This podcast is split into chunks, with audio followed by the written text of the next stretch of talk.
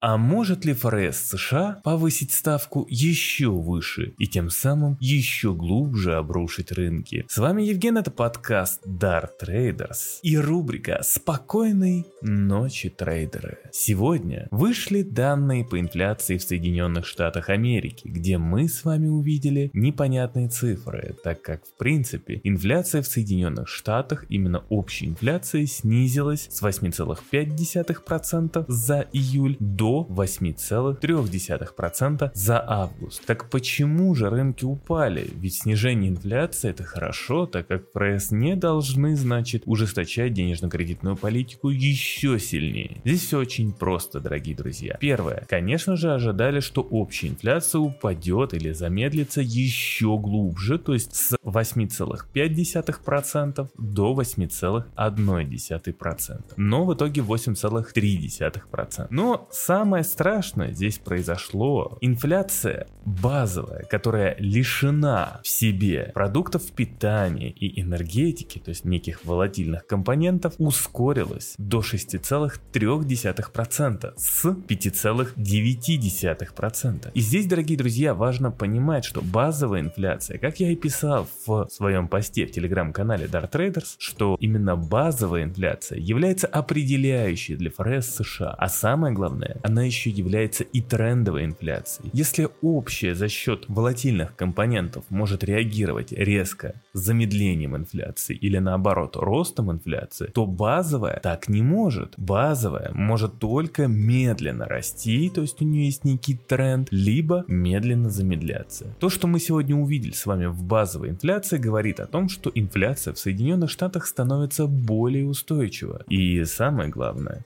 она продолжает расти. И здесь как раз таки ФРС США видит огромную проблему, так как именно базовая инфляция продолжает тянуть за собой ту самую инфляцию общую. Если даже сейчас есть какие-то воздействующие волатильные факторы, которые замедляют все-таки общую инфляцию, то базовая в итоге, если с ней сейчас не справиться, будет добавлять в инфляцию еще сильнее. Поэтому, дорогие друзья, появились очень интересные разговоры разговоры, а именно разговоры о том, что ФРС может поднять ставку на 1%. И только вдумайтесь, 1 процент. Если сейчас все ждут 0,75%, после чего, кстати, рынки, закладывая вот это повышение, очень сильно падали. А когда у нас вышла Джанет Йеллен, глава Минфина Соединенных Штатов Америки, и заявила, что, ну, возможно, инфляция в целом будет замедляться, инвесторы реагировали просто каким-то невообразимым позитивом. А как только мы увидели реальные данные по инфляции, то мы с вами увидели колоссальный слив сегодня на рынок. А вот теперь только вдумайтесь. Повышение процентной ставки на 1%. Если 0,75 так сильно рушило рынки, то как же будет рушить 1%? А учитывая еще, что повышение процентной ставки работает с неким лагом, что значит с лагом? Значит, есть какой-то временной промежуток, то есть и вероятность, что и дальше тогда ставку могут повышать довольно-таки большим шагом. То есть после процента это что должно быть получается 0,75? Да даже 0 0,5 после процента будет очень много. Поэтому, дорогие друзья, сегодня эти слухи, которые начинают разгонять, что повышение ставки на 1% могут очень-очень сильно навредить рынкам. Вы можете даже не заметить как постоянное произойдет снижение в рисковых активах в акции и крипте. И то, что мы сейчас наблюдаем, тот же биткоин, который уже скорректировался с 22 тысяч долларов до 20 тысяч 777, пока я записываю этот подкаст, спокойно уходить ниже 20, и если подтвердится тот факт, что поднимут ставку на 1%, или после сентябрьского повышения в ноябре поднимут ставку еще на 0,75 или на 0,5%, то мы с вами точно увидим те ожидания, которые я продолжаю закладывать в свои прогнозы в битке. Это 11-13к. Ну а американский рынок акций, то есть индекс S&P, может еще отсюда с нынешних уровней скорректироваться минимум на 25%. То конец года, вероятно, нас может ожидать очень и очень и очень жаркий. Добавьте сюда то, что энергетический кризис и энергетический конфликт продолжает только развиваться, и если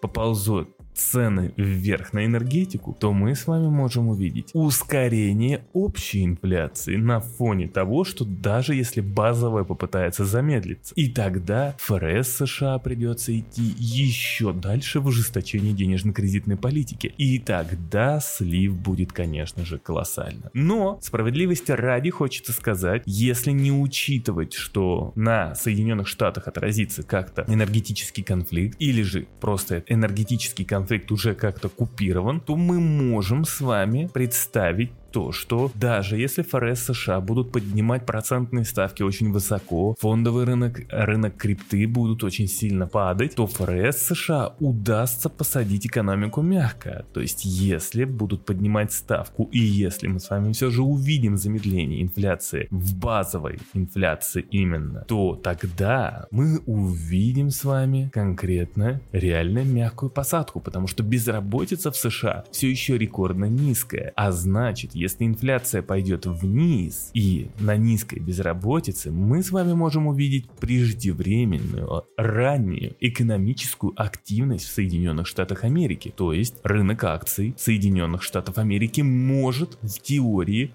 уже в 2023 году активно расти и активно продолжать развиваться. Чего не скажешь о крипте. Дело в том, что крипта больше всех любит ту самую лишнюю ликвидность. И если американский рынок акций будет получать все-таки деньги, исходя из того, что будет работать реальная экономика, и экономика будет как раз таки увеличивать ту самую ликвидность, но эта ликвидность не будет доходить до крипты, потому что она будет доходить именно только до фондового рынка, так как фондовый рынок напрямую связан с реальной экономикой. Поэтому крипту еще весь 2023 год ожидает очень и очень тяжелая, затяжная зима. И я бы здесь, скорее всего, задумался о том, что нужно пережить этот 2023 год. И даже, кстати, я жду, вот, допустим, по битку 11-13к, но есть вероятность, что с ростом ставок, который у нас сейчас намечен, биток может даже пройти сквозь эти 11-13к и углубиться еще ниже. Но для меня 11 11-13К это тот уровень, от которого для меня будет считаться уже дешево. И именно там я и начну открывать свои покупки. И даже несмотря на то, насколько сильно биткоин и остальная крипта может углубиться,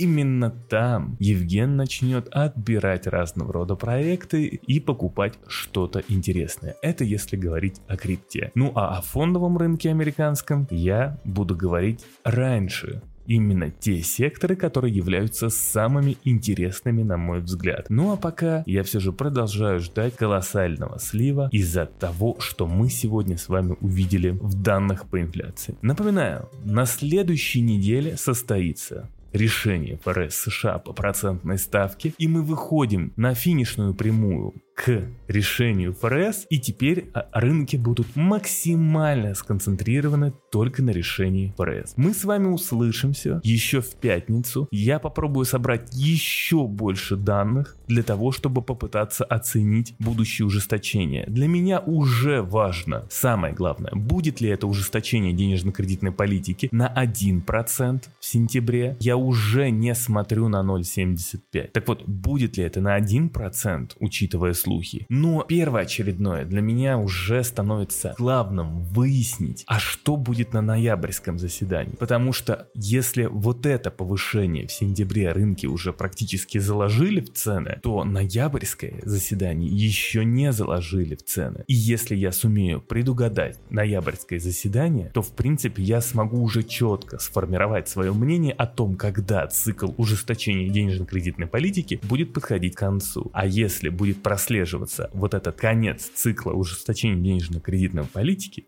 то значит мы уже где-то на дне. С вами был Евген, это подкаст Dart Traders. Спасибо, что слушали меня. Не забывайте донатить, так как ваши донаты помогают делать мне больше контента, мотивируют делать контент. И спасибо вам. Услышимся в пятницу.